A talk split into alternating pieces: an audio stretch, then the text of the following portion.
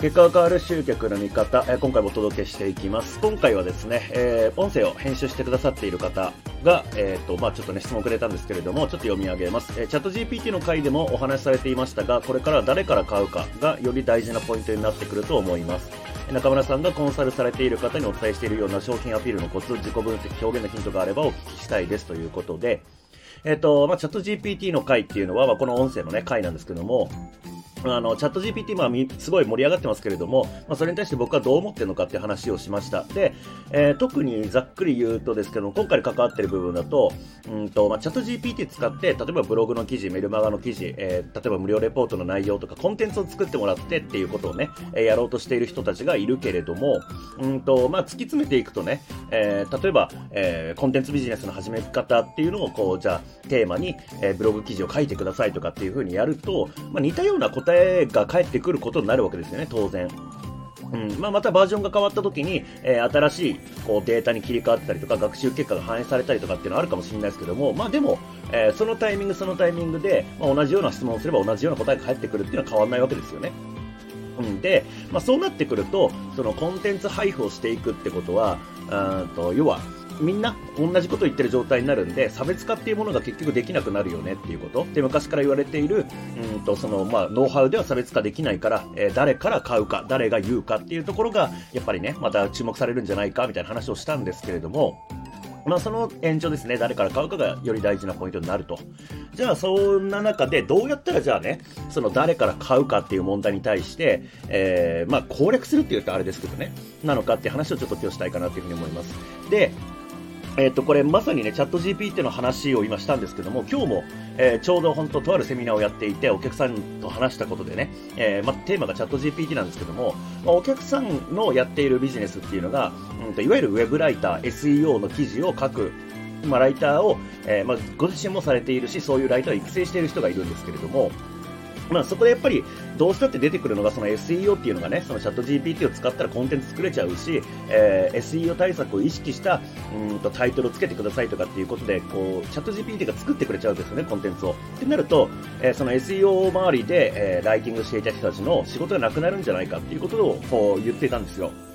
で、まあ、個人的にそれに対して答えたのは、まあ、僕は思っていることなんですけども、うんとまあ過去の事例から見るに、チャット ジーピーティー に、えー、記事を書かせて、それをブログに公開する行為っていうのは、多分 Google が嫌う行為そのものだと思うんですよね。例えば、えっと、英語の翻訳機能めっちゃすごいのが出たっつって、ディープエル、ディープル、まあ読み方わかんないですけども、あれが出てきた時も、まあ実際にあったのが、えー、海外の人気のブログ記事とか エスイーオー でトップを取ってるような記事を引っ張ってきて、それを日本語に翻訳すると。で、翻訳した記事をそのままブログにアップする。まあこれやると、理論上は、まあ海外でこうね、評価されている、英語圏で評価されている記事を日本語にしたやつなんで、日本でも評価されるんじゃないかっていうふうに思うかもしれないですけども、まあ実際にはその、まあ人のね、やつただ丸パクリしてるだけなんで評価はまあ下がるわけですよ。評価されない。で、まあ他にも、えー、例えば、えー、人気のブログ記事をコピペして自分のブログにアップしたところでそれは評価されないわけですよね。えー、まあ専門的であることとか信頼がおけることとか網羅性があることとか、まあ要は Google から評価するものっていうのは、まあユーザーの役に立つものっていうものに定義されてるわけですよね。そう考えたとき、チャット ジーピー で書き出された、うん、コンテンツって評価高くなるだろうかって考えると、まあ、当然評価高くなる感じしないですよね。うん、って思ってるんで、まあ、ゆくゆくは今はそのね、あの時流としてチャット ジーピーティー でこんなことができるっていうので盛り上がってるから、まあ、そこはまあちょっと我慢しなきゃいけないけれども、まあ多分その エスイーオー の記事を人力で自力で書ける人っていうのはまた評価されるタイミングが来ると思うんですよね。っていうことを伝えたんですよ。そしたら、えー、その方はうんとなんかこういうふうに言ってくれる人がいなかったんですごいなんか嬉しい気持ちになりましたっていうふうに言ってたんですけども、要はこういうことです。あのチャット ジーピーティーの回でも言ったんですけれども、うんとそのチャット ジーピーティー を使ってどうこうするとかっていうことを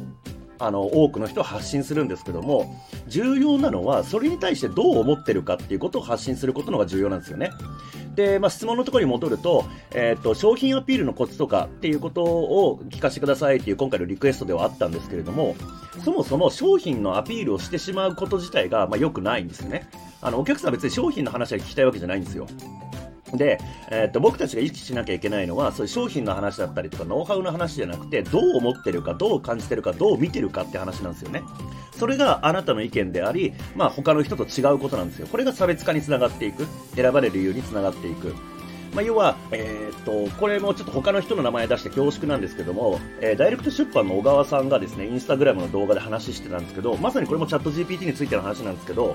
あのチャット ジーピーティー に、えー、今飛びつくやつはまあ良くないよねみたいな話をしてたんですよ。で、まあそのチャット ジーピーティー のうまい使い方っていうのは一部の人が考えてくれるから、それが固まってきた時に初めて試せばいいじゃんと。あのチャット ジーピーティー の専門家でもないのにチャット ジーピーティー の研究を今やって、でなんかそれでなんかね、人儲けしてやろうと、その使い方を教えて儲けてやろうっていう風にやる必要ないよねっていうことを言ってたんですよね。これがまさに誰から買うかっていうことにつながってくるんですけど、まあ要はその人だったらそう言ってくれるだろうっていう、まあ期待があるわけですよ。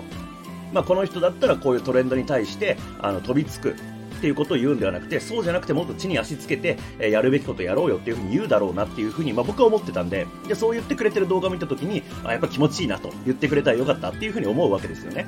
これが、えー、要は選ばれる理由です。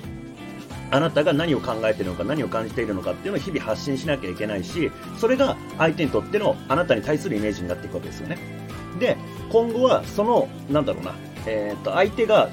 思う自分の姿っていうのを裏切らないというかね、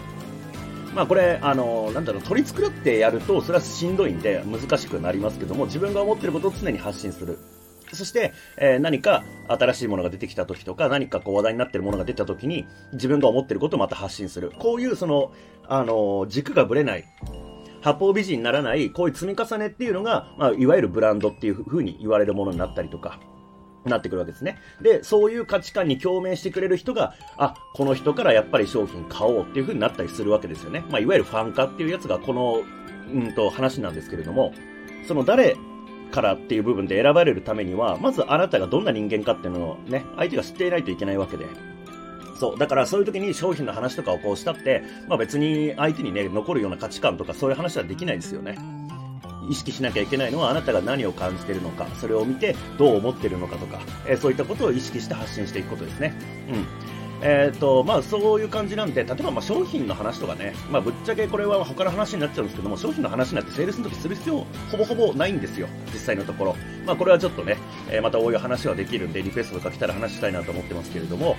まあそんな感じですね。えっと、誰から買うか。で選ばれるためには、あなたが何を思っているのか、何を感じているのか、そういったことを発信していくのが大事だと思っています。というわけで、えー、参考になれば幸いです。